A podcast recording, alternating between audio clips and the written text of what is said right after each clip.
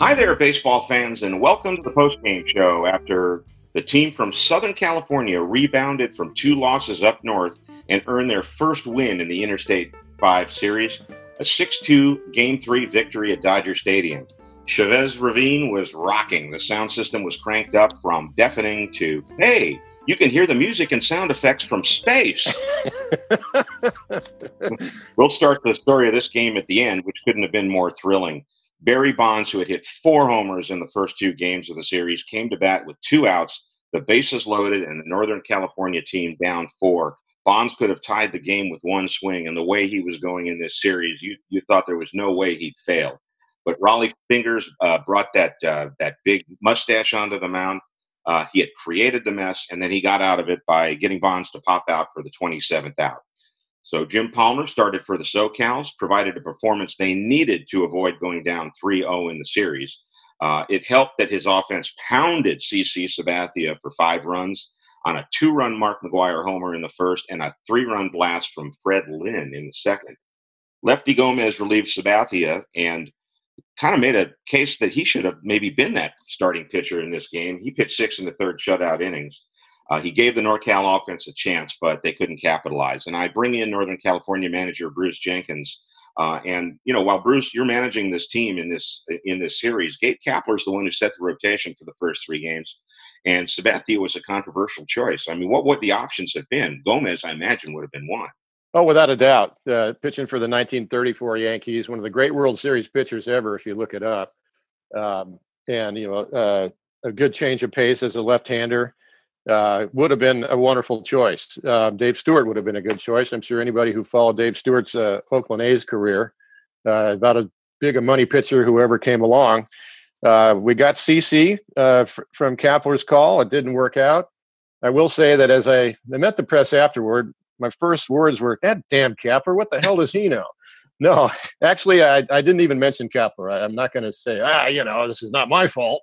so, uh, CC's a hell of a pitcher. He got hammered. He got hammered by two of the best. That, that's the thing here. I mean, you talk about Mark McGwire and Fred Lynn, and and uh, not everybody's going to stand out. So uh, put us in a hole, and now this is a series. Yeah, and I mean, this was the biggest home run Fred Lynn had hit since he took Atlee Hammaker deep for the first Grand Slam in All Star Game history in 1983. he probably, you know, came to the plate thinking gosh, I sure wish I had Atlee Hammaker on the mound and not CC Sabathia, but he made the most. um, Lefty Gomez, six and a third shutout innings. I mean, Lefty was uh, in his era one of the greatest World Series pitchers ever, wasn't he? Yeah, I think he was. Was he five and zero oh lifetime? I'd have to look that up. I I, uh, I know we're using his 1934 season in particular, but he was just an automatic in the World Series. Uh, you know, a huge part of those great teams with uh, Joe DiMaggio, Bill Dickey, Red Rolfe. You know, before uh, before the Mantle and DiMaggio era. Uh, uh, Joe Joe D. I worked in there too, but uh, yeah, Lefty Gomez. You know, he talk about the the conversation in the dugouts. He was a little restless. Here's game three, and he's still not starting. But man, to go six and a third, allowing one hit against this lineup is is phenomenal yeah, it's a, a, phenomenal performance by Gomez. Uh, you know, it's too bad it was kind of wasted. Uh, I wouldn't say garbage time because the game was was still close, but uh, you know, he, he, he wasn't able to pitch with a lead that well, and unfortunately for the NorCals, Jim Palmer just, uh, I mean, he just had a, a, great game, which you you would expect from him. Um, I presume he was pitching with pants on, not just in underwear. Um, and uh, you know the, the southern the Northern California lineup, which is which is a heck of a lineup. Um, just couldn't come back. And uh, so this game started the way the first two did uh, up north at Seal Stadium and Candlestick Park, with the home team getting a first inning jump with the long ball. Sabathia walked Ted Williams, which uh, well, you know, ha- happens a lot uh, in the series and and in real life. That brought Mark McGwire to the plate, and here's Jon Miller with the call. Last half of the first inning, nothing, nothing, but Ted Williams, who walked, is at first base, and Mark McGwire at the plate against Sabathia. McGwire, big right-handed batting slugger, and the pitch. And he hits one deep, way back into center field. This one has a chance, way back there, still going, and goodbye! A two-run homer for Mark McGwire, not into Big Mac land, but in a tough place usually to hit a home run here at Dodger Stadium. And just like that, Southern California, needing a win, has a 2 0 lead. The SoCals continued their assault on Sabathia in the second inning. Robin Yount hit a double over Willie Stargell's head into the right field corner, and catcher Lance Parrish walked. I think Parrish getting his first start of the series. Then the big blow, a three-run homer by Fred Lynn that gave the SoCals a 5 0 lead. So right off the bat, we have five runs with Jim Palmer on the mound to protect the lead. It's almost a reverse image of game two when the NorCals took an early lead and Tom Seaver ran with it and pitched a three hitter for the win. Bruce, what is it you've loved about watching Jim Palmer throw over the years? Oh man, one of the most stylish pitchers ever. I'll never forget the 1979 World Series uh, in Baltimore. One of his starts, you know, they warm up down the third base line, and and as Palmer finished his warm ups and started walking toward the Orioles dugout, the fans standing, you know, like like the wave as he passed, they all stood and applauded him such great uh, history and so much, so much, so much to come from him. Uh, and he did strip down later for the benefit of the of the cameras for the for the uh, audience out there in the locker room. He did do his post game in his undies, which which I thought was only right. But but uh, I love Jim. I love Jim Palmer. Uh, loved watching him work. He he, he had a beautiful pitching motion, and you know what what a career. Um, Tim Kurkjian recently wrote that Jim Palmer never gave up a grand slam and on a couple of times in his uh, career, he actually walked a guy with the bases loaded, not blatantly, but he walked the guy just knowing he could get the next guy because that grand slam thing meant so much to him. I'm sure it was like eight to one at the time, but oh, uh, so one of the all-time greats. It wasn't five to four like when Buck Showalter had, uh, or five to three when Buck Showalter had Barry Bonds walked intentionally so he could face Brent Mayne. A little bit of a, a, different situation. Yeah. Uh-huh. So uh, we uh, it, it the uh, Northern California team is is down, finding itself down by multiple runs for the first time in the series. Now Bonds, who had already hit a bunch of home runs, he had a chance to get the NorCals back into the game when he batted with a runner on and a run in in the seventh inning. Now Southern California manager Houston Mitchell turned to Trevor Hoffman. Uh, who was Dave Roberts' pick to close? Dave Roberts said he would would go with Hoffman, and uh, because he loved that changeup, and it worked out. Hoffman struck out Barry Bonds. Barry Bonds at the plate as Northern California tries to get back into the game. Bonds, who had hit four home runs in the first two games of the series, was 0 for 3 against Jim Palmer today, but now he's got two men on, and Trevor Hoffman in from the bullpen to face him. 6 to 2, Southern California leading. Hoffman with the great changeup, and uh, even Bonds has troubles with Trevor Hoffman. Two strikes to count. And the pitch. Swung and missed. He struck him out, and yet that was the changeup. Still six to two.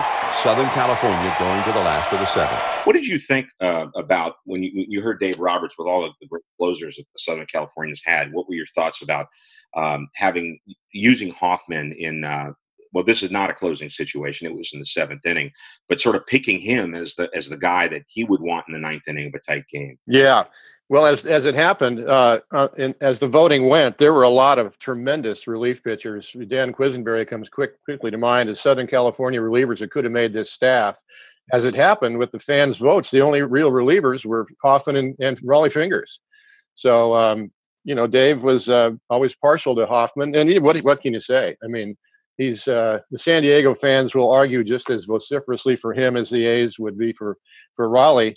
Uh, but you know, Bonds had gone 0 for 3 against Palmer, which uh, spoke highly of Palmer. But but Houston wanted Hoffman here, and I got a you know he threw a changeup and and struck out Bonds to end the inning.